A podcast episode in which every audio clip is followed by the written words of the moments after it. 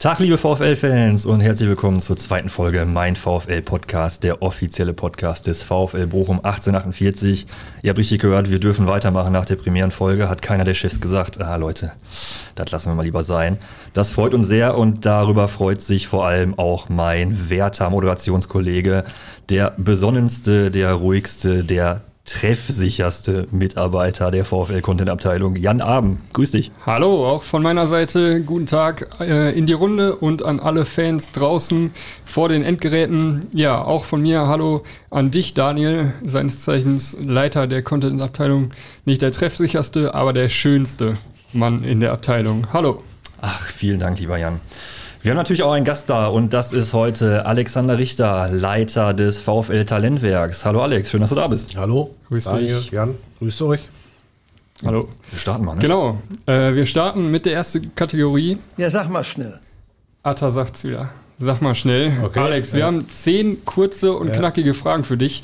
Wir würden dich bitten, die dann jeweils einmal kurz zu beantworten, dich schnell zu entscheiden. Und wir sind sehr gespannt zum lockeren Reinkommen. Fangen ja. wir an mit Pommes, mit Mayo oder mit Ketchup? Mit Mayo. Tatort oder D S D S? Tatort. Wandern gehen oder Radfahren? Radfahren, eindeutig. WhatsApp oder Anruf? Äh, Anruf. Wenn du eine Zeitreise machen würdest, lieber in die Vergangenheit oder in die Zukunft? In die Vergangenheit eher. Flick, Rangnick oder Matthäus? Äh, Flick wird's. vier zu drei Spektakel oder lieber ein dreckiges eins zu null? Oh, kommt aufs Spiel an. Gegen Schalke und Dortmund nehme ich beides. Ähm, ansonsten vier drei. Ja, okay. Ja. Steh- oder Sitzplatz? Stehplatz. Zauberfußball oder Maloche? Kombiniert, beides zusammen. Und wenn du dich entscheiden müsstest? Oh, Maloche. Ja, das passt doch. Anne Castroper oder Anne Hiltropper? Anne Castroper. Anne Castroper. Oh. Ja, damit sind wir mit der schnellen Runde durch. Ähm, Anne Hiltropper hätten wir auch genommen, denn das genau. wäre ja eigentlich die perfekte Überleitung gewesen, ja. denn wir wollen ja ein bisschen deine Position hier beim VfL beleuchten. Du bist Leiter des Talentwerks. Ja. Das ist ja, ja doch mit Abstand die größte Abteilung hier beim VfL, wenn man äh, mal so in der Geschäftsstelle durchgeht. Ähm, wie viele da genau unter deinen Scheffeln stehen, das besprechen wir später noch und was deine ganzen Aufgaben da sind. Ja. Wir müssen aber natürlich, auch wenn das Thema ja, ja schon leidig ist, wir müssen natürlich über diese ganze Corona-Geschichte sprechen. Das Talentwerk ist ja jetzt mittlerweile, zumindest im Spielbetrieb, sehr, sehr lange ja, lahmgelegt. Wie geht's euch da mit dieser ganzen Sache? Was macht das mit euch gerade? Das macht erstmal mit, mit den Spielern ganz viel, weil wir, weil wir mit denen nicht so arbeiten können, wie wir gerne wollen. Wir können sie nicht so professionell ausbilden, weil sie halt einfach nicht da sind. Wir haben ganz viele Wochen, Monate lang ähm, ja, virtuell trainiert, Athletik trainiert, äh, auch äh, uns ganz viele Sachen einfallen lassen für alle zehn Mannschaften, damit sie äh, auch technisch, taktisch ein bisschen zu Hause was machen können. Aber du kriegst, kriegst ein Training bei uns hier vor Ort niemals ersetzt. Man merkt halt im Laufe der Zeit, wie man auch motivierend auf alle Mitarbeiter einwirken muss, obwohl man selber so ein bisschen genervt ist. Du hast ganz unterschiedliche Situationen, darfst gar nicht trainieren, du darfst in Zweiergruppen trainieren, darfst dann komplett trainieren, aber nur mit U fünfzehn bis U neunzehn. Also wir müssen uns ständig auf neue Situationen einstellen. So wie äh, im Grunde genommen äh, alle Eltern auch, die Kinder haben, die zur Schule gehen, kommen auch kurzfristige Sachen. Ähm, ja, und wir freuen uns äh, jeden Tag aufs Neue da drauf und versuchen es positiv zu sehen, wenn wir wieder komplett äh, starten können. Das ist eine schwierige, schwierige Geschichte. Wie ist denn da so der Stand der Dinge? Das ist ja wahrscheinlich von Woche zu Woche irgendwie auch anders, dass man da neue Infos bekommt. Wie ist der Stand? Habt ihr irgendwie eine Tendenz? Wann kann man wieder so relativ in einen normalen Trainingsbetrieb gehen? Weiß man da was? Nee, weiß man nichts. Wir warten jetzt aktuell wieder drauf, dass die Verbände auch tagen. Da sind wir bei Videokonferenzen dabei, sprechen das durch. Wir haben aktuell den Stand, dass U fünfzehn bis U neunzehn Mannschaftstraining machen dürfen mit den entsprechenden Abständen, aber ohne Fahrdienst, ohne Duschen, ohne Kabinenaufenthalt. Und bei den jüngeren Jahrgängen U neun bis U vierzehn sind nur Zweiertrainings erlaubt. Ähm, ja. achten äh, wirklich richtig äh, doll drauf, dass wir, dass wir die ähm, Vorgaben einhalten. Ähm, wie es weitergeht, kann ich nicht sagen. Ich be- befürchte, dass äh, die Notbremse wieder gezogen wird. Äh, der Inzidenzwert, äh, den kenne ich äh, heute gar nicht, ehrlich gesagt. Aber davon sind wir auch dann abhängig und müssen gucken, welche Jahrgänge noch trainieren dürfen. Aktuell weiß ich wirklich nicht, wie es nächste Woche ist. Und wie sieht es mit dem Spielbetrieb aus? Also im Moment sind ja gar keine Spiele, oder? Nee. Genau, und wahrscheinlich auch in den kommenden Monaten nicht. Oder wie sieht es da aus? Also wir hoffen schon, dass wir in der nächsten Saison äh, oder sagen wir mal auf die nächste Saison ab Juni äh, vorbereiten können, mhm. spätestens. Äh, dann auch mit, mit äh, unseren neuen Teams. Die Trainer wechseln ja auch äh, dann durch ähm, und übernehmen neue Jahrgänge. Dann haben wir ja dieses Rotationsprinzip. Äh, aktuell wären in einigen Städten, äh, gibt es eine Sondererlaubnis für Nachwuchsleistungszentren. Ich weiß zum Beispiel, dass in Köln und Leverkusen äh, gespielt werden darf. Aber wir müssen da schon gucken, dass wir, dass wir Vorsicht walten lassen. Ähm, da geht es auch immer um die Städte, die haben da halt eine Sondererlaubnis. Ähm, ja, kann man natürlich da hinfahren äh, und dann ein Spiel machen, aber wir müssen auch immer die Gesundheit äh, aller Mitarbeiter im Auge behalten. Du fährst dann dahin mit Bussen vielleicht, musst erstmal gucken, wie komme ich überhaupt dahin. Du musst ungeduscht wieder zurückfahren. Ähm, da haben wir gesagt, nee, wir bleiben im Trainingsbetrieb. Wir sind froh, dass wir das äh, dürfen. Und wenn wir irgendwann wieder spielen dürfen, dann äh, nehmen wir es natürlich mit Kusshand sofort. Da muss man sich ja wahrscheinlich auch mit äh, diversen Stellen auseinandersetzen. Ich glaube, U siebzehn, U neunzehn ist D F B und darunter ist dann Fußball- und Leichtathletikverband Westfalen. Wie ist das denn? Äh, steht dein Telefon hier in dieser Phase überhaupt irgendwann mal still? Du wirst ja wahrscheinlich sehr viel mit allen möglichen Sachen äh, konfrontiert sein, ne? Ja, also Telefon, äh, Videokonferenzen, äh, auch übers Telefon, über, über einen P C, äh, beziehungsweise übers, übers Laptop ist schon relativ viel. Ähm, die D F L ist ja auch U siebzehn, U neunzehn da noch mit im Spiel, mit der Schnittstelle zum D F B. Äh, da sind ständig Konferenzen, ähm, einmal die normalen äh, Konferenzen, so Leiter-Leistungszentren. Dann bin ich in der Kommission Leistungszentren von der D F L, wo wir viele Sachen besprechen, auch was Corona betrifft und die, die Zukunft äh, betrifft. Ähm, ja, und man muss halt auch äh, gucken, dass wir hier intern beim VfL äh, auf dem auf dem Laufenden sind und nicht alle Dinge vergessen. Wir brauchen ja nächste Saison Personal, müssen äh, die Qualität hochhalten, trotzdem auch für unsere Spieler. Ähm, die Fahrer äh, müssen, müssen bei der Stange gehalten werden, die die ganze Zeit zu Hause sitzen und nur warten, ob wann sie wieder anfangen können zu arbeiten. Ähm, ja, betrifft halt alle Fachbereiche. Und du hast es gerade gesagt, das äh, betrifft natürlich auch alle Mannschaften, aber ganz besonders bitter ist das natürlich für die äh, Jungs, die gerade so im Übergang sind, ne? U siebzehn, U neunzehn, die vielleicht sich Hoffnung gemacht haben, irgendwo, vielleicht sogar beim VfL oder auch woanders ähm, in den Profibereich reinzukommen. Die konnten sich jetzt ein Jahr lang gar nicht zeigen. Wie bitter ist das besonders für die und wie geht ihr mit der Situation um? Äh, wie sprecht ihr mit den Jungs? Also die einzigen äh, Jungs, äh, die trainieren durften, ist ja unsere Backup-Gruppe gewesen für die Profis, äh, die wir irgendwann mal, das ist schon ein bisschen länger her, gebildet haben. Da ging es ja darum, dass wir äh, das auch dürfen offiziell, äh, um eben einer Infektionslage oder bei, bei einer Infektionslage bei den Profis reagieren zu können, um da vier, fünf Spieler vielleicht sogar sofort aus dem A-Jugendbereich nachschieben zu können. Und die haben wir dann eben auch äh, trainiert, in einer Extragruppe getrennt von den Profis. Für alle anderen Spieler ist echt bitter. Sie können sich nicht zeigen. Wir haben jetzt in der Kaderplanung für die nächste Saison das versucht, so gut wie möglich zu berücksichtigen, weil du kannst so einem Spieler ähm, ja, mit, mit keiner Begründung sagen, du musst jetzt den VfL Bochum verlassen, weil normalerweise geht es um Leistung, geht es darum, dass wir schauen, wer hat die größten Chancen weiterzukommen, Profi zu werden. Sie konnten aber uns nichts zeigen. So dass wir dann zum Beispiel bei der, von der U siebzehn äh, ganz viele eigen, eigene Spieler mitgenommen haben. Wir haben äh, bisher keinen einzigen äh, externen Neuzugang verpflichtet. Mhm. Einer wird wahrscheinlich noch dazukommen, haben aber da auf unsere eigenen Jungs gesetzt, sehen uns da auch äh, in der Verantwortung. Aber da muss man zum Beispiel, wenn man das genauer beschreibt, sehen, dass wir einundzwanzig U siebzehn-Spieler haben, dass wir oben dreizehn oder vierzehn Jungjahrgänge haben, die drin bleiben. Es gibt eine Obergrenze, ne, an Spielern, die man haben genau. darf. Und dann sind wir da bei fünfunddreißig Spielern, die wir haben und dürfen mhm. aber nur vierundzwanzig melden. Sodass also schon zehn oder elf negative Gespräche geführt werden müssen. Das echt geht einem so ein bisschen ans Herz in dieser Phase. Das ist nicht, nicht so schön. Das kann ich mir gut vorstellen. Du hast es gerade schon angesprochen, nur einer von außerhalb. Wie läuft das denn überhaupt ab? Also ich meine, auch da war ja Thema Scouting groß. Ihr musstet euch die Jungs angucken, passen die zum VfL, sind die gut genug? Auch das fällt jetzt seit einem Jahr flach. Ja. wie entscheidet ihr dann, äh, ob ihr jemanden verpflichten wollt oder auch nicht?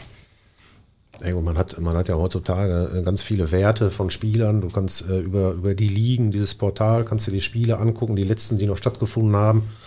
Da müssen wir dann äh, diese, diese Eindrücke halt nehmen von, von diesen letzten Spielen. Da haben wir halt äh, auch in unserer Scouting-Datenbank Pro, äh, Positionsprofile, äh, wo man sagt, okay, ich brauche jetzt einen Linksfuß für die Viererkette, für die, für die Außenverteidigerposition als Beispiel. Und dann äh, bekommst du halt zwei, drei Namen. Wir haben äh, äh, ja, über Schnelligkeitswerte, leistungsdiagnostische äh, Maßnahmen, ganz viele Werte, die äh, nicht... nicht immer was über Fußball direkt aussagen, über den Fußballer, über den Charakter natürlich, aber du kannst zumindest, hast ein paar Werte, wo du, wo du weißt, okay, der könnte für uns in Frage kommen. Mhm. Ne? Und sowas wie Probetraining ist dann ja wahrscheinlich auch nicht drin, ne? Nee, das ist äh, ganz schwierig. Ähm, ja, jetzt haben wir mittlerweile die Möglichkeit, über die Schnelltests äh, dann eben zu sagen, okay, an dem Tag äh, wird er in der Schule getestet, morgens der Spieler, dann machen wir selber noch einen Test und würden dann mal ihn auch zum Probetraining zulassen, aber mhm. Wir sind ja jetzt schon quasi in einer Phase, wo die Kader schon mehr oder weniger stehen für die, für die Jahrgänge. Ja. Ah, das heißt, wann, wann ist da so eine interne Deadline? Bis wann setzt man sich so den Zeitpunkt, da soll der Kader für die nächste Saison stehen? Kann man das sagen? Also das äh, Scouting und die Kaderplanung ist eine zwölf-Monats-Geschichte, mhm. aber wir wollen gucken, dass wir immer ähm, ja, Ende März ähm, eigentlich musst du schon im Februar so weit sein, dass du weißt, okay, das sind so meine, meine Kader. Dann kommen im März immer noch ein paar Geschichten mit dazu, sodass wir jetzt schon relativ spät dran sind. Und dann machen wir es meistens so, dass äh, wir immer noch einen Platz in jedem Kader offen lassen, äh, um, um reagieren zu können, falls äh, ja, irgendwo noch etwas äh, passiert, äh, wo wir sagen, boah, den müssen wir eigentlich dringend mit dazu nehmen. Entschuldigung, trinkt man einen Schluck. Prost. Prost. Ähm, ja, aber... Vom Grundsatz her, vom, vom Zeitrahmen her sind wir eigentlich jetzt schon mehr oder weniger durch. Okay, das ist ja schon ein deutlicher Unterschied zum Profibereich, ne? Wo man ja, ja teilweise dann auch noch viele Last-Minute-Transfers irgendwie tätigt, guckt, wie sich so der Markt entwickelt. Das ist für den Jugendbereich dann wahrscheinlich nicht ganz so möglich, ne? Nee, also wir haben die gleichen Transferfenster für U siebzehn und U neunzehn, also einmal den kompletten Januar und dann eben im äh, Juli, August. Ähm, Da passiert natürlich immer noch etwas. Ich bekomme täglich Spieler angeboten, auch aus dem Ausland immer mehr. Ähm, da sind wir aber, wollen wir eigentlich gar nicht. Also wir haben ja ähm, mit, mit äh, Vangelis Pavlidis, mit Koko äh, na, mal zwei oder drei aus dem, aus dem griechischen äh, Raum oder aus Griechenland geholt. Ansonsten sind wir eigentlich eher der Verein, der auf äh, die regionalen Talente setzt, die, die hier Profi geworden sind, sind äh, ich weiß nicht, so neunzig Prozent, ohne dass ich es äh, ausgerechnet habe, äh, alle hier im Umfeld, fünfzig, sechzig, siebzig Kilometer haben die gewohnt, ähm, sodass wir uns auf die auch konzentrieren können. Ausnahmen, Ausnahmen bestätigen die Regel, klar. Natürlich. Auf ein paar Namen blicken wir natürlich auch gleich noch. Ähm, jetzt habe ich meine Frage vergessen. Ich Ja, macht doch nichts. Ist ja nicht ja, schlimm. Soll ich irgendwas fragen? Frag du mal was. Ich hätte Komm. auch eine Frage. Ja klar, bitte, was meint gerne. Ihr denn mit, dass ihr, du bist treffsicher und du nicht? Was, äh, in welchem ja, Zusammenhang? Das hatte jetzt nicht unbedingt was äh, Sportliches, äh, diese Aussage. Also ich weiß gar nicht, ob ich das hier kommentieren darf. Also der, der Kollege Abend ist gerade auf der Pressetribüne sehr aktiv. Also ja, nicht der mehr. Leistung, nicht mehr. Nee, nicht mehr, aber er war sehr aktiv. Mit der Leistung könnte er auf jeden Fall auf dem Platz auch rumtouren und da ist er dann auch treffsicher auf dem Platz. Ob der das dahin transportieren könnte, weiß ich gar nicht. Nein. Deshalb.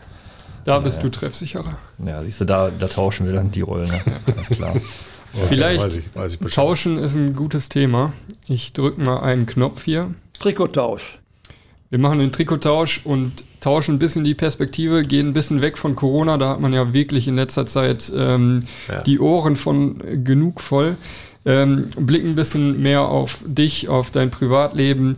Ähm, du hast es uns vorhin im Vorgespräch schon kurz erzählt. Äh, du musstest vorhin noch Homeschooling zu Hause machen äh, für deine zwei Kids. Ähm, jetzt ist es im Verein so, dass Corona dich voll belastet und äh, vor neue Herausforderungen gestellt. Zu Hause ja auch, oder? Also ich meine, vor einem Jahr hätte oder vor vierzehn Monaten hätte dir wahrscheinlich jemand sagen können, hier, unterrichte mal deine Kinder zu Hause und du hättest gesagt, hier oben, mache ich nicht. Und jetzt ja, musst wobei, du... Wobei ich echt bei meinem Sohn ist äh, dreizehn und, und wird jetzt Ende Mai vierzehn.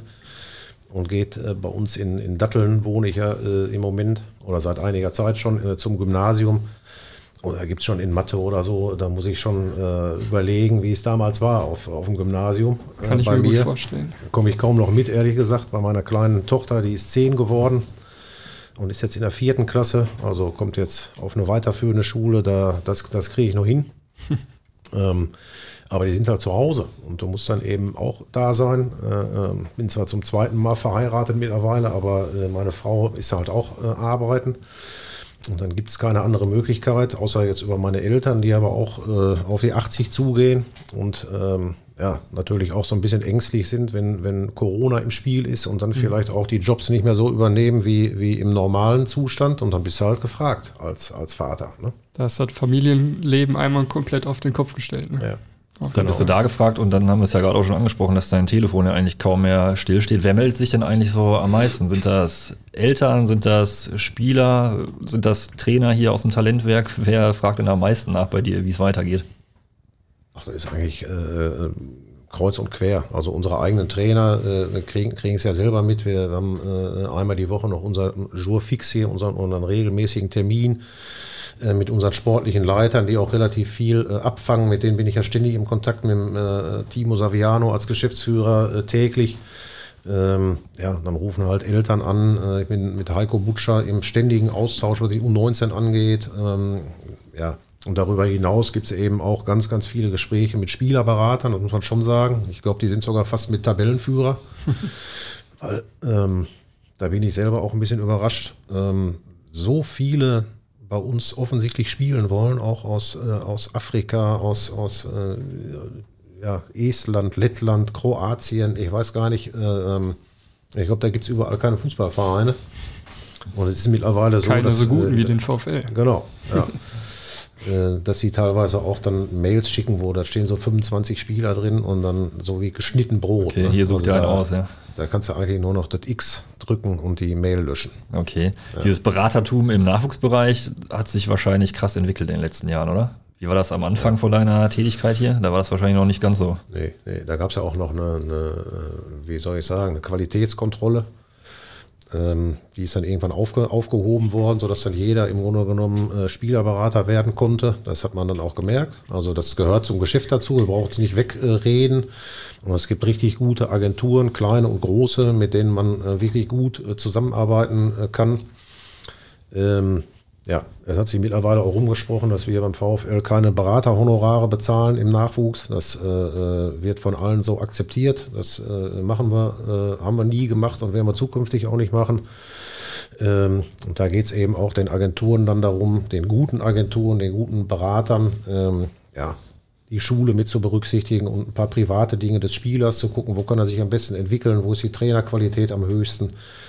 Aber darüber hinaus gibt es eben auch welche, die nur äh, aufs Geld gucken und die versuche ich dann ganz schnell äh, auch herauszufinden und dann kriegen die von mir auch eine entsprechende Antwort halt. Ne? Sehr gut. Ich drücke mal einen weiteren Knopf, auch wenn wir jetzt leider ein paar Sekunden zu früh sind. Ähm, wir bitten um Entschuldigung. Den drücken wir eigentlich genau nach achtzehn Minuten achtundvierzig. Ein paar Sekunden äh, Verschnitt ist immer. Ja, warte mal, haben wir doch jetzt. Jetzt, jetzt haben wir es. Nein, noch nicht. Egal, Alex, dieser Knopf bedeutet, ja. du musst uns spontan deinen bisherigen VfL-Moment, der dir jetzt sofort in den Kopf schießt, äh, erzählen. Was verbindest du mit dem VfL? Boah, mein VfL-Moment, äh, der allergeilste. Hm. Das ist echt schwierig. Also persönlich muss ich ganz ehrlich sagen, äh, äh, hat er mit dem Leon zu tun, äh, als er hier unterschrieben hat. Wir äh, mit dem Vater immer in Kontakt waren, mit der Familie in Kontakt waren und er dann eben auch ganz klar geäußert hat, zusammen mit, mit dem Papa, mit dem Konrad Goretzka, nee, ich bleib hier, ihr habt so viel für den Jungen getan, ihr habt den so gut ausgebildet äh, und ich den dann das erste Mal hier hab spielen sehen. Ich glaube, war sogar gegen Dresden, hatten sogar ein Tor gemacht. Ah, das war... Da geht einem so das Herz über, wenn man so viele Jahre einen Spieler ausgebildet hat. Das ist schon ein richtig geiler Moment gewesen. Stimmt, ich glaube mit siebzehn Jahren damals, erste ja. Spiel hier an der Castroper und direkt getroffen. Ne? Ja. Ja, richtig, richtig. Ja, der Name Goretzka, Goretzka könnte genau. gleich auch nochmal öfter fallen. Wird bestimmt nochmal Thema heute, ne? Genau. Jetzt haben wir schon ein bisschen über dich und deine Tätigkeit gesprochen. Wir wissen aber noch nicht, wie du überhaupt beim VfL gelandet bist. Du hast eine relativ bunte Vita, auch wenn es, also bunt in, dem, in der Hinsicht nicht, dass es immer irgendwie um Fußball ging. Aber du hast schon viel erlebt. Ähm, vielleicht mal so in ganz kurzen Sätzen, ähm, wie bist du überhaupt hier gelandet? Ja, also zunächst mal äh, bin ich äh, im Elisabeth-Krankenhaus äh, geboren worden. Das ist ja schon mal eine gute Voraussetzung, hey, um Bochumer zu werden. Herzlichen ja. Glückwunsch. Ja? ja, okay, du aber ein paar Jahre später, glaube ich. Ja, zwei, drei. Oder hoffe ich für dich. ähm, ähm, ja, und habe meine ganze Kindheit, meine, meine fußballerische Kindheit bei Phoenix Bochum begonnen. Bin, bin hier zur Schule gegangen, habe hier studiert, habe mein Diplom gemacht, äh, Diplom-Sportlehrer. Und dann habe ich ähm, bei ganz vielen Vereinen als Jugendtrainer gearbeitet und war dann irgendwann vor der Entscheidung äh, Festanstellung beim D F B als Stützpunktkoordinator oder gehst du weiter so die Risik- Risikoschiene in Anführungsstrichen als Trainer, wo du nie weißt, wie lange geht's gut, wie, wo endet das mal. Ja, und habe dann eben mal, äh, ja, dann auch die Hochzeit vor der Tür stand damals und so weiter, mich für den D F B entschieden. Und habe dann aber zweitausendacht das Angebot vom VfL bekommen und habe dann äh, aufgrund äh, der Tatsache, weil das mein Verein ist und ich den liebe und hier als Kind äh, auf der Tribüne stand in der Ostkurve, gesagt, nee, da brauche ich nicht zu überlegen, da gehe ich sofort hin. Seitdem und, bin ich hier. Und du warst ja auch nicht nur auf der Tribüne, sondern hast auch für die Jugendmannschaften äh, gespielt, ne? Oder zumindest genau. eine. Ja. Ja, ich war, lass mich überlegen, B-Jugend hier und noch ein Jahr A-Jugend. Bin dann aussortiert worden. Da hat es nicht gereicht. äh, und wenn ich mir das äh, vor Augen halte, wie es damals war und wie wir heute hier mit, mit, äh, mit den Eltern Gespräche führen, Einzelgespräche. Damals hast du in der Kabine gesessen und jeder äh, hat vor versammelter Mannschaft gesagt bekommen, ja, du ja, du nein, du ja. Das war ein schönes Gefühl. Das hat dann der Trainer gemacht von der Mannschaft oder was? Hat ja. gesagt, du bleibst, ja, schon ist vorbei. Glaub, ich weiß gar nicht, ich glaube ein sportlicher Leiter oder irgendein Jugendleiter damals, aber ähm, ich glaube am langen Ende, äh, ob's, ob du es so oder so machst, ist immer bitter. Ja, das glaube ich auch. Du hast es gesagt, äh, warst ja auch bei den Spielen äh, als Zuschauer ähm, am Start. Kannst du dich noch an dein erstes Spiel erinnern hier, was du gesehen hast, an der Castroper? Nee, leider nicht. Kann ich mich überhaupt nicht daran erinnern, bin immer mit Kumpels hinterher hingegangen, die äh, auch, auch heute noch meine Kumpels sind. Äh, aber das erste Spiel, ich glaube, war, war äh, mit meinem Vater zusammen, der mich mitgenommen hat. Da muss ich so, weiß nicht, acht oder neun gewesen sein, nachdem ich äh, ja, bei, beim S V Phoenix äh, angefangen hatte, Fußball zu spielen. Da hat er mich mal mitgenommen. Ja. Ähm, war denn danach der Nachwuchsmannschaft hier beim VfL, also wo es dann hier nicht weiterging, war dann Schluss mit der Spielerlaufbahn? Bist du dann schon ins Trainergeschäft oder was hast du dann auch noch gemacht? Ich habe beides parallel gemacht. Ich bin ähm, nach äh, zu oder zu Westfalia-Herne gewechselt, habe dann Jahr A-Jugend gespielt und äh, dann bei, in den Senioren, erstes Jahr Senioren beim D S C Wanne-Eickel und habe aber gleichzeitig dann bei Westfalia-Herne sechs oder sieben Jahre Nachw- Nachwuchsmannschaften trainiert.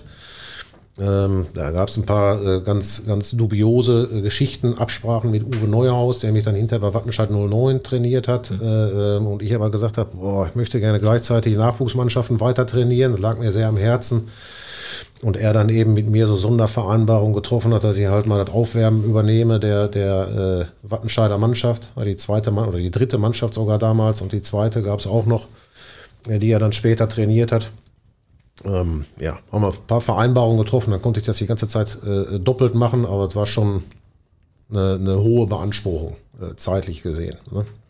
Beides zusammen zu spielen äh, auf möglichst hohem Niveau, so Oberliga Westfalen wäre es heute, oder heute wäre es glaube ich sogar Regionalliga, äh, dann und gleichzeitig noch Fußball zu, äh, ne, ne, ja, also Fußball zu spielen, eine Mannschaft zu trainieren, das ist schon... Bei Westfalia-Herne war es hinterher die U siebzehn auch, die B-Jugend, das war auch schon Westfalenliga, also da musste man schon ein paar Einheiten verlegen. Und dann irgendwann hast du gesagt, so jetzt mache ich den Cut und äh, gehe nur noch auf die eine Seite des Trainers und ja. jetzt am Ende sportlicher Leiter, Leiter des Talentwerks.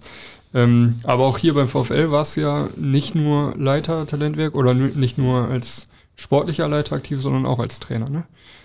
Ja, also äh, eingesprungen, ne? Okay. Äh, angestellt worden bin ich als Jugendcheftrainer, so hieß es zweitausendacht. Diese Position war unbesetzt, war, war nicht da, mit der Aufgabe eben Scouting, Videoanalyse, äh, den ganzen, ganzen Bereich mal aufzubauen. Äh, war ein bisschen rudimentär besetzt damals alles. Ähm, dann ähm, kam die Situation, dass man mich gefragt hat, ob ich auch äh, bereit wäre, die Leitung zu übernehmen des äh, Leistungszentrums. Das war dann zweitausendelf, oder? Genau, war zweitausendelf. Ja. Und dann äh, gab es aber auch ein paar Situationen, wo dann äh, diese Jugendcheftrainerposition oder sportlicher Leiter, Nachwuchs nennen wir es mal, immer wieder besetzt wurde, äh, mal mit Iraklis Metaxas in der Doppelfunktion, mal mit Jens Rasiewski und so weiter, die dann aber alle nach kurzer Zeit, äh, in Anführungsstrichen kurzer Zeit, wieder weg waren und ich das dann wieder mit übernommen habe ähm, und, und in der Doppelfunktion da war, Mannschaften übernommen habe, wenn äh, ein Trainer gegangen ist.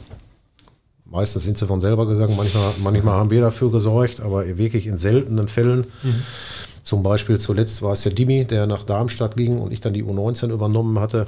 Also da ähm, ja, habe ich schon ein paar Funktionen tatsächlich gehabt. Aber das macht Spaß und äh, das ist das Wichtigste, dass man, denke ich, immer die Dinge mit dem Elan und dem Spaß angeht, den man so in sich hat. Und für den VfL äh, macht es eh, macht's eh immer Bock.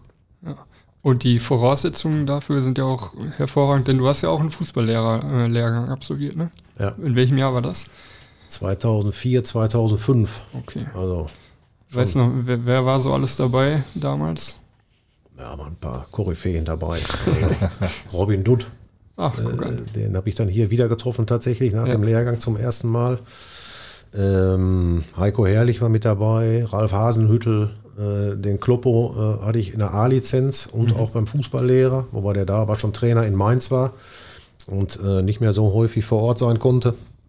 Und hat eben auch damals schon äh, so ein bisschen äh, online auch gemacht hat und so, je nachdem, wie er halt Zeit ge- gefunden hat. Äh, Andi Möller, Bernd Hollerbach äh, waren mit drin. Äh, Durchaus äh, bekannte Namen. Das war ein richtiger äh, Elite-Kurs gewesen ja. damals. Ich finde es schon spannend irgendwie, äh, wenn, wenn man... Erich Rutemöller war übrigens der Leiter. Ja. Auch, äh, wenn man ja, dann die ganzen menschlich. Namen immer hört, wo die alle gelandet sind. Ja. Also ich meine, Klopp ist natürlich das beste Beispiel. Schon verrückt. Genau. Ähm... Namen sind auch ein gutes Stichwort. Also du hast gerade gesagt, zweitausendelf oder zweitausendacht warst du hier, hast das alles aufgebaut. Wie hat sich das Ganze denn entwickelt? Jetzt auch mal in Hinblick auf die Mitarbeiter. Wie viele wart ihr damals? Wie viele seid ihr jetzt? Wie viele Mitarbeiter hast du jetzt, um die du dich in Anführungszeichen ja. kümmern musst? Ja gut, wir sind ja Gott sei Dank so organisiert, dass ich nicht alles alleine machen muss, äh, sondern eben eine, wir auch viele Mitarbeiter haben, die mit ihrer Qualität dafür sorgen, dass, dass äh, wir, ich glaube, schon äh, richtig gut äh, ausbilden. Man darf nie vergessen, bei allen Dingen, die wir tun, dass der Spieler im Mittelpunkt steht mhm. äh, und, und sonst überhaupt niemand. Ich nicht, die Eltern nicht und äh, die Berater nicht und gar keiner, immer nur die, die Spieler. Ähm, Ja, es hat sich, es hat sich ähm, vervielfacht. Also es kommt natürlich einmal von, von außerhalb. Also die, die Lizenzierungsvorgaben für ein Nachwuchsleistungszentrum sind immer weiter angestiegen. Du musstest irgendwann ähm, die Sportpsychologen mit dazu nehmen, mit integrieren, damit auch mental äh, im, im Kopf gearbeitet werden kann. Ähm, ja, alle möglichen äh, Fachbereiche, die wir jetzt hier mittlerweile so haben, sind dann eben auch irgendwann verpflichtend vorgegeben worden. Was natürlich auch dafür sorgt, dass du Personal einstellen, einstellen musst, möglich mit einer hohen Qualität. Da sind schon ganz, ganz viele Sachen ähm, passiert und ähm, was, was die Spieler angeht, hast du natürlich heute auch, was, was die Technik angeht, äh, die Videoanalyse angeht und so, der, der gläserne Spieler in Anführungsstrichen. Wir wissen, wissen ja mehr oder weniger alles über die Jungs und haben da Daten drüber. Das ist auch in der Jugend nicht anders als bei den Profis, oder? Nee, du weißt hinterher genau, wer bei welchem Training, wie viel Kilometer, wie viel kurze Sprints, wie viel lange Sprints, du weißt alles. Das führt auf der einen Seite dazu, dass du natürlich dich relativ selten äh, vertust, ob einer Profi wird oder nicht. Also das äh, natürlich kann einer mit dreiundzwanzig auch nochmal Profi werden und du, du weißt es mit, mit siebzehn, achtzehn noch nicht. Die Spätentwickler wird es immer geben, du kannst also nie eine hundert Prozent Quote haben. Aber auf der anderen Seite läufst du auch Gefahr, dich nur noch auf irgendwelche Daten zu verlassen. Und das, äh, da müssen, müssen wir einen guten Mittelweg finden. Das finde ich ist auch meine Aufgabe. Und äh, neben dem Spieler ist äh, die, die Qualität des Trainers bei uns eben, äh, der muss absolut im Mittelpunkt stehen. Der Cheftrainer muss tatsächlich der Chef sein. Der muss sein Team im Griff haben und muss äh, eine richtig gute Qualität haben. Und ich glaube, da sind wir, da sind wir echt gut aufgestellt. Und zwar von der U neun bis zur U neunzehn. Wie viele von den Cheftrainern sind festangestellt beim VfL? Das war auch so eine Entwicklung äh, damals. Ähm, die hatten wir gar keine, gar keine Festangestellten. Also mhm. der Darius hatte damals die U neunzehn gemacht, Darius Wosch.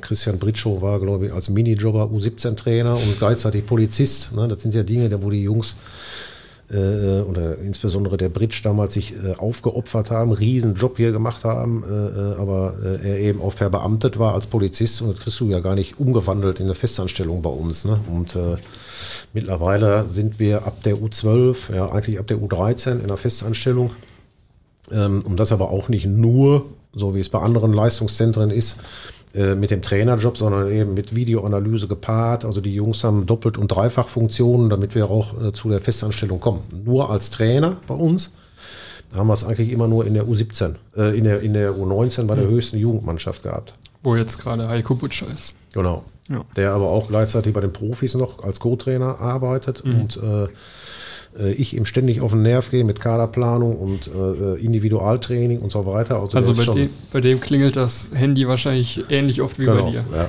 ja. Nochmal so ein bisschen zum Aufbau vom Talentwerk. Das kann man auf unserer Homepage auch nachlesen. Blick auf unsere Homepage lohnt sich ja sowieso immer. Da haben wir dieses ganze Konzept vom Talentwerk ja dargestellt. Wir haben jetzt schon oft U neun, U zwölf, U neunzehn gehört. Das ist in vier Gruppen überteilt. Ich kann das mal eben sagen. U neun, U zehn ist so der Grundlagenbereich. U elf bis U dreizehn Aufbau. U vierzehn bis U sechzehn Leistung und dann haben wir diesen Übergangsbereich U siebzehn, U neunzehn, wo es dann langsam Richtung Profibereich geht. Was ist so die Idee dahinter und was sind die Unterschiede, wie in diesen einzelnen Bereichen vielleicht gearbeitet wird? Ja, also die vier Bereiche haben wir irgendwann mal so eingeteilt, weil, weil äh, das auch eine Vorgabe ist, äh, dass du, dass du äh, sagen wir mal, deine Struktur so aufbaust, dass die Inhalte möglichst Jahr für Jahr aufeinander aufbauen. Du kannst ja rein theoretisch auch sagen, und äh, ich kenne kenn Leistungszentren, wo es so abläuft, ähm, dass du, dass du ab der U vierzehn, U fünfzehn dem Trainer sagst, so pass auf, du musst Erster werden, musst Meister werden, äh, ob oben Spieler rauskommen, interessiert mich nicht, sieh zu, dass, dass wir, dass wir da in der Tabelle oben stehen, ansonsten wird es eng für dich. Äh, so brauchen wir, so brauchen wir bei uns nicht arbeiten, werden wir auch nie und wollen wir nicht, sondern äh, das muss aufeinander aufbauen. Und ähm, U neun, U zehn, U elf, U elf ist zum Beispiel so ein Übergangsjahr, wo die, wo die Jungs äh, aus der Grundschule rauskommen, kommen dann auf eine weiterführende Schule. Da sind, da ist Kinderfußball angesagt, da sind die Inhalte komplett anders als, äh, als zum Beispiel bei den Älteren im Übergangsbereich, ist klar. Ne? Äh, machen da kein reduziertes Erwachsenentraining, sondern gehen tatsächlich auf die äh, Bedürfnisse ein der Kinder. Du machst äh, ausschließlich Techniktraining, koordinative Sachen, versuchst das so ein bisschen zu paaren mit anderen Sportarten. Wir haben die Jungs schon mal zum, zum Basketball geschickt äh, und da mal reingeguckt, wie die trainieren. Und so baut jeder Jahrgang auf dem anderen auf. Die Jungs müssen die Inhalte, die sie in der U zwölf äh, beigebracht bekommen, in der U dreizehn wiederfinden, aber da muss eben eine Steigerung dann rein. Und äh, so haben wir uns für diese Bereiche halt entschieden. Und der Leistungsbereich zum Beispiel U vierzehn, U fünfzehn, U sechzehn, da wird elf gegen elf gespielt äh, und darunter noch mit kleineren, äh, also sieben gegen sieben und neun gegen neun. Das ist auch ein Aspekt, warum mhm. diese Aufteilung da ist. Jetzt für gerade die Mannschaften, bei denen man halt schon elf gegen elf spielt, ist das irgendwie, dass ihr so eine Art Spielsystem vorgebt, was sich irgendwie durchs Talentwerk durchziehen soll, dass man das von klein auf irgendwie mitbekommt, was dann halt hinterher in den Profibereich mittransportiert wird. So, ich glaube, man kennt das von Barcelona oder sowas, dass da im Nachwuchsbereich ganz klar immer auf ein System gesetzt wird. Ist das hier auch möglich oder macht man das ganz individuell pro Mannschaft, pro Trainer vielleicht, der gerade da arbeitet? Nee, also Systeme nicht. Also wir haben die Systeme äh, geöffnet. Äh, Spielsysteme sind, können die Trainer sich aussuchen. Es geht mehr um die äh, Ausbildungsprinzipien. Ausbildungsprinzipien, die wir festgelegt haben, die wir äh, in jedem Spielsystem, egal ob du drei vier drei, vier vier zwei oder fünf drei zwei oder was auch immer spielst, ähm, die wir da sehen wollen. Äh, ähm, ein übergeordnetes ist zum Beispiel, dass wir den Ball haben wollen, dass wir aktiv Fußball spielen wollen, dass wir, dass wir äh, ja, nicht abwartend oder irgendwie uns hinten reinstellen und spielen auf Konter. Auch das ist eine Situation, die immer wieder im Spiel vorkommt. Ja, wir haben das unterteilt in ähm, in vier Spielphasen, also die Ballbesitzphase und die Phase, wo der Gegner den Ball hat, sowie die beiden Umschaltphasen, also Umschalten nach Ballverlust und Umschalten nach Ballgewinn in die Offensive. Und in diesen Spiel, vier Spielphasen, da kannst du vielleicht nur die Standardsituationen noch bei älteren Jahrgängen mit dazu nehmen irgendwie, aber diese vier Spielphasen bilden wir aus und versuchen uns da schon äh, hauptsächlich auf die Ballbesitzphasen zu konzentrieren. Das ist so unser, unser äh, Faible. Ähm, und wenn wir den Ball nicht haben, dann bringen wir ihnen eben bei, dass wir den so schnell wie möglich wieder erobern. Aber nicht abhängig vom Spielsystem. Okay. Wie muss man sich denn ähm, die Zusammenarbeit mit dem Profibereich vorstellen? Also sagen wir mal jetzt mit Sesi, aber auch mit Reisi als Trainer der Profis. Quatscht man da irgendwie einmal wöchentlich? Wie ist so der Stand der Dinge bei euch? Wie macht sich der und der Spieler? Oder ist das so auf Zuruf mal zwischendurch? Nee, wir haben unsere festen Termine, wir sind regelmäßig beim Sesi, wir sprechen sämtliche Fachbereiche durch, die Personalentwicklung, äh, wer wird ins Profitraining integriert, da ist der, der Reisi natürlich äh, fest mit dabei. Ähm, haben ähm, auch vor, vor, bevor, vor dem ersten Lockdown angefangen, äh, in einer etwas größeren Runde äh, uns regelmäßig zu treffen, was wir dann leider ähm, nach, ein, nach zwei Veranstaltungen wieder einstellen mussten, wo auch der Markus Gellaus mit dabei war und äh, unsere sportlichen Leiter David Sieber, Simon Schuchert, äh, um, um eben über unsere Jungs zu sprechen. Sag ja, die müssen immer im Mittelpunkt stehen und zu gucken, wie können wir diesen, diese Schnittstelle äh, vom Talentwerk zu den Profis äh, ja, noch professioneller gestalten. Ähm, dann werden wir natürlich sofort wieder aufnehmen, wenn wenn's wenn's wieder geht. Ne? Aber der Kontakt ist äh, überragend. Äh, wir haben da eigentlich einen regelmäßigen Austausch. Mein guter Reisi kenne ich jetzt auch schon seit äh, gefühlt seit zehn Jahren. Seit Stimmt, der war ja, war ja auch im Talentwerk lange aktiv. Äh, bei uns alles gemacht im Talentwerk, äh, war sich auch für nichts zu schade. Und ich glaube, davon äh, profitiert jetzt unser Verein, indem wir eine richtig geile Saison spielen und er aus meiner Sicht einen überragenden Job macht. Hast du seinen Werdegang ganz besonders auch noch äh, verfolgt, als er dann nach Wolfsburg ging und sich da weiterentwickelt hat? Hast du da ganz genau da drauf waren, geguckt? Da waren wir weiter im Kontakt. Äh, ja, ich habe jetzt, ich war glaube ich einmal in Kiel, da hat er mit seiner U neunzehn von Wolfsburg in Kiel gespielt. Das war aber Zufall, weil ich da gerade drei, vier Tage mal äh, freie Zeit verbracht habe und dann bin ich natürlich Fußball gucken gegangen, was man so macht im Urlaub, ne? ähm, und habe ihn dann da auch getroffen und habe mich sehr gefreut, ähm, als er dann hier die Chance bekommen hat, Cheftrainer zu werden natürlich. Da haben wir uns auch gefreut. Ähm, Alex, wir müssen einen Schritt weitergehen, ja. äh, mit Blick auf die Uhr. Wir sind schon in der siebenunddreißigsten Spielminute. Oh, geht ähm, schnell. Geht schnell. Haben wir noch ein Glas Wasser so kurz vor der Schluck? Schauen wir eben, da kriegen wir bestimmt was. Ähm, ein Name, der auch jetzt schon zwei, dreimal gefallen ist, ist Leon Goretzka. Ich glaube, man hat schon rausgehört, äh, dass du eine ganz besondere Beziehung zu dem Jungen hast. Ähm, Wir haben da eine kleine Überraschung für dich. Er war letztens vor zwei, drei Wochen, glaube ich, bei äh, dem F C Bayern im Podcast zu Gast. Da hattest du ihm eine Sprachnachricht geschickt, ja, äh, die ihm ja, vorgespielt wurde. Ja. Da haben wir uns, es uns natürlich nicht nehmen lassen äh, und haben den Leon auch mal gefragt. Okay. Und der Junge äh, hat geliefert. Hallo, lieber Alex. Ähm, ich möchte mich auf die Art und Weise hier mal kurz für deine letzte äh, Anekdote in dem Podcast revanchieren. Und zwar ähm, fällt mir die Geschichte ein, wie wir uns quasi kennengelernt haben beim VfL, als du das erste Mal meine Mannschaft trainiert hast und wir beide vor der ganzen Mannschaft darüber diskutiert haben, was eine offene Spielstellung ist. Ich habe dann da den Kürzeren gezogen und ich glaube eine Woche später habe ich es dann auch eingesehen und mich dann nochmal bei dir entschuldigt, aber ähm, ja, war ein schlechter Start in eine tolle Beziehung. Ähm, ich habe unheimlich viel von dir gelernt und bin dir für alles dankbar, äh, auch für deinen äh, großartigen Einsatz bei ähm, dem Stemmen meines Abiturs. Äh, kann mich noch gut erinnern, wie du mich äh, quasi in deiner Freizeit noch von A nach B gefahren hast, sogar, was eigentlich nicht unbedingt dein Aufgabenbereich war, aber ja, das zeigt einfach, mit wie viel Leidenschaft du dabei bist und ähm, ja, das hat mich immer gefreut. Ich hoffe, ihr habt Äh, weiterhin eine schöne Zeit und äh, hoffe, wir sehen uns bald wieder. Dein Leon. Das war Hut ab. Ja, cool. Tolles Statement. Das Schönes freut Lob. Mich. Das freut mich sehr, ja, ja. Das geht wahrscheinlich runter wie Öl, ne? Gerade, wir haben es gerade gesagt, du und Leon, oder du hast es auch schon selbst ange, angedeutet hier im Podcast. Das war schon eine, oder ist immer noch eine besondere Beziehung zwischen euch beiden, oder? Ja, wenn wir, wenn wir uns sehen, äh, natürlich sofort, dann äh, ja, brauchen wir nicht lange überlegen und verstehen uns auch sofort wieder. Ist aber nicht so, dass ich ihm jetzt da, äh, alle zwei Tage auf den Sender gehe und irgendwelche WhatsApp schreibe, da habe ich auch keine Lust zu und er, und er glaube ich auch nicht, aber ähm, man erinnert sich, wenn er jetzt so, so, so einen Podcast schickt, äh, dann kommen mir ganz viele Dinge äh, dann auch wieder so in den Kopf, die wir damals gemacht haben, wo wir irgendwie samstags morgens Nachhilfe, der äh, irgendwie gekotzt hat, da überhaupt keinen Bock drauf, also nicht wahrhaftig, sondern äh, mental, der keine Lust drauf hatte, aber freitags abends gespielt hat für die Profis und trotzdem samstags morgens haben wir ihm dann die, die Lehrerin vor die Tür gestellt und äh, haben ihn von A nach B gefahren, aber ähm, bei so einem Spieler machst du das natürlich äh, gerne. Ich fand den familiären Hintergrund auch immer mit äh, seinen Eltern, mit dem, mit dem Vater, der ständig hier war, der nie irgendwie gemeckert hat, der nie, äh, der immer offen und ehrlich war, wenn es Angebote von anderen Vereinen gab. Es ist einfach, ja, bleibt einem hängen, ist ein richtig guter Umgang gewesen und äh, ja, so ist der Junge seinen, seinen Weg gegangen und ist, glaube ich, auch mittlerweile beim F C Bayern Führungsspieler, hat eine klare Meinung zu den Dingen, also absolute Top-Entwicklung.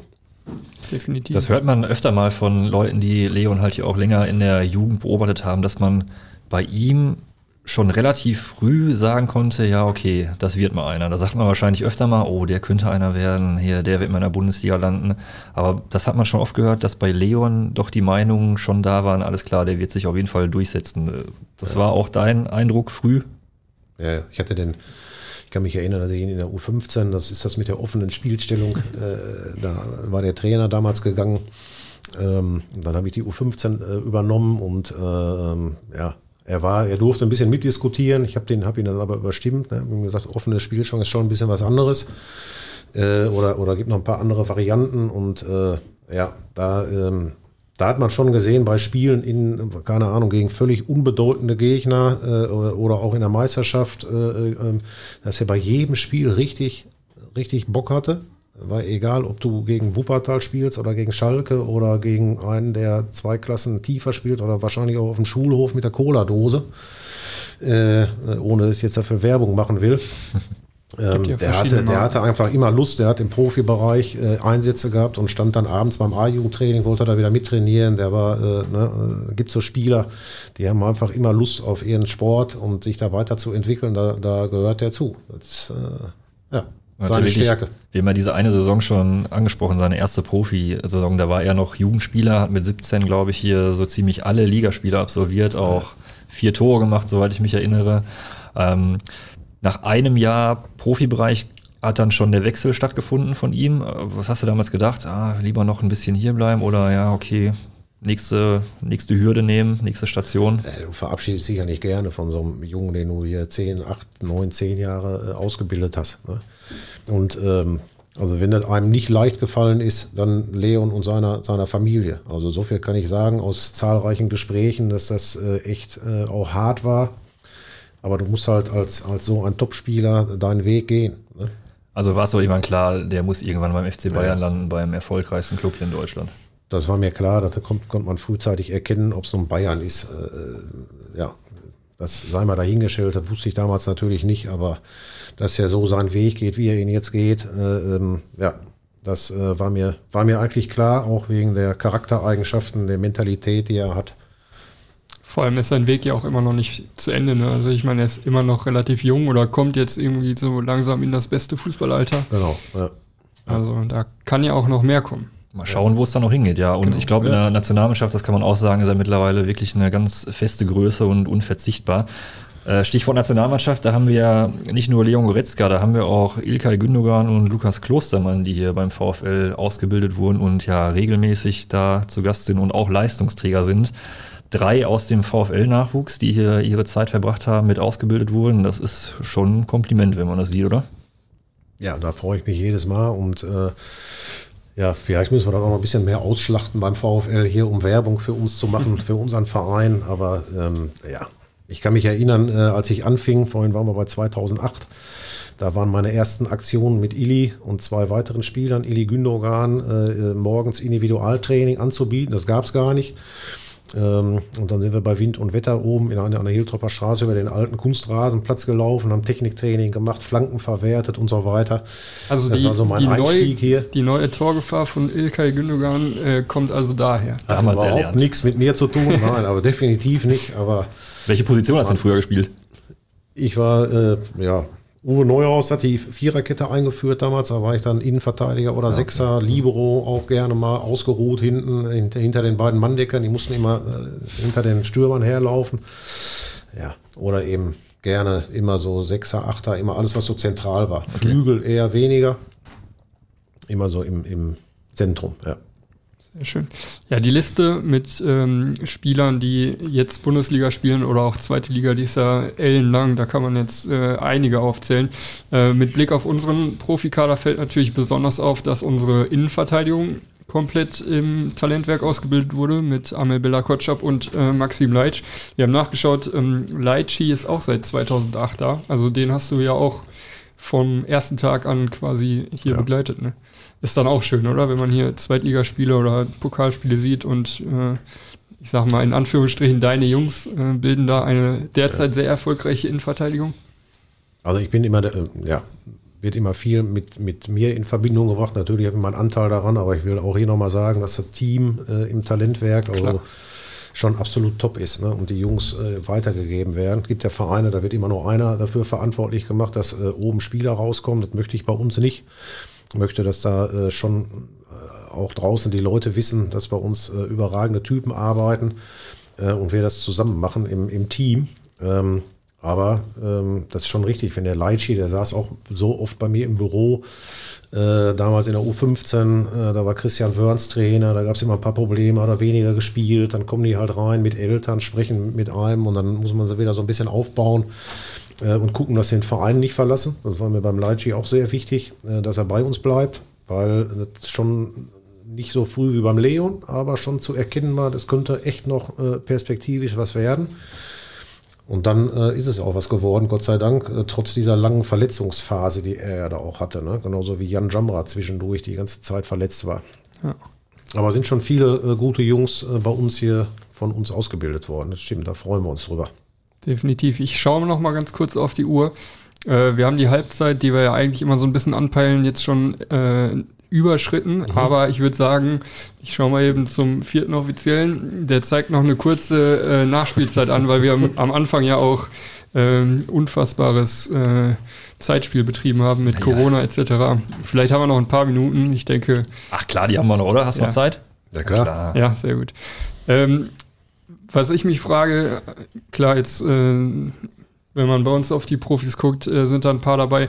Aber ich sag mal, wenn du Samstagmittag fünfzehn Uhr dreißig, wenn du nicht an der Hiltropper äh, gerade bist, sondern vielleicht mal Sky anmachst und dir ein paar Bundesligaspiele anguckst, da laufen ja auch einige Jungs rum, die hier mal ihre Fußballschuhe geschnürt haben. Mhm. Da schaut man doch irgendwie dann auch mit einem besonderen Auge hin, oder? Wenn man ja. sich sagt, okay, muss ja nicht nur äh, jemand gewesen sein, der hier gespielt hat beim VfL, aber vielleicht auch Jungs, ja. die bei den Gegnern waren, äh, wo du damals schon gesagt hast, äh, das wird einer oder ja. wie hat der das denn geschafft? Der hat damals nichts getroffen. Gibt's auch, ja, gibt's auch. ja. Da schaut man schon mit einem anderen Blick, glaube ich, auf die Spiele. Ne? Ja, ja, klar. Also du guckst jetzt nicht nur als Fan einfach Fußball natürlich, ja. wenn, du, wenn du so dein Hobby zum Beruf machst und äh, diese, diese Chance bekommst und hast die Gelegenheit dazu, dann äh, ja. wirst du da auch ausgebildet, guckst immer, wie, wie spielen die auch Fußball. Aber äh, wenn du die Namen siehst, die, gegen die man gespielt hat, hier gegen die nach, großen Nachbarvereine, die Revierderbys im, im Nachwuchs und siehst dann, wer sich hinterher wo wiederfindet und so, das ist schon, schon klasse insgesamt, wie man auch in, in Deutschland, wie wir hier ausbilden. Aber jetzt ist gerade so eine Phase, wo wir wieder den nächsten Schritt machen müssen, müssen auch hier beim VfL dranbleiben, uns weiterentwickeln. Personell, Infrastruktur müssen wir einiges tun und äh, ich glaube, auch in Gesamtdeutschland sind einige Diskussionen gerade losgetreten, wie in Zukunft äh, Topspieler ausgebildet werden sollen. Da sind wir gerade in der Diskussion drüber. Was die VfL-Fans natürlich noch mit Sicherheit interessieren wird, wie ist denn so der Ausblick auf die nächsten Jahre? Können sich die Fans auf weitere Nachwuchsspieler freuen, die den Sprung zu den Profis schaffen? Du wir musst jetzt ja gar jetzt nicht unbedingt hier den und den ja, hier genau. groß loben, aber... Also wir haben ja einen äh, sehr talentierten Torwart bei uns, wie jeder weiß. Der Thomas hat früher hier gespielt, der Tjag spielt äh, bei uns in der A-Jugend, hat noch ein Jahr. Äh, der ähm, ja, ist aus meiner Sicht in dem Jahrgang schon absolut top in Deutschland als, als Torwart. Spielt auch Nationalmannschaft, ne? Also genau. Ist äh, ja, so einer von zwei, drei absoluten Top-Torhütern. Der ist schon, der ist schon gut. Ob er es am Ende schafft, äh, werden wir sehen.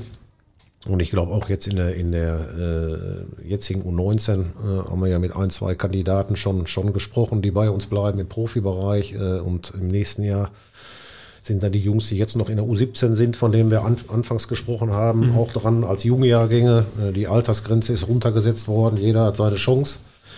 Aber da nenne ich jetzt keine Namen. Ich habe welche im Auge, aber ähm, das ist mir, das mir in den Fällen ein bisschen zu früh noch. Klar, das aber schön. Dass jemand kommt, äh, darauf ja. kann man, glaube ich, ja. ver- äh, vertrauen. Darauf können wir uns freuen, das ist doch top für die nächsten Jahre. Sehr ja. schön. Ich würde sagen, wir machen äh, die letzte Kategorie.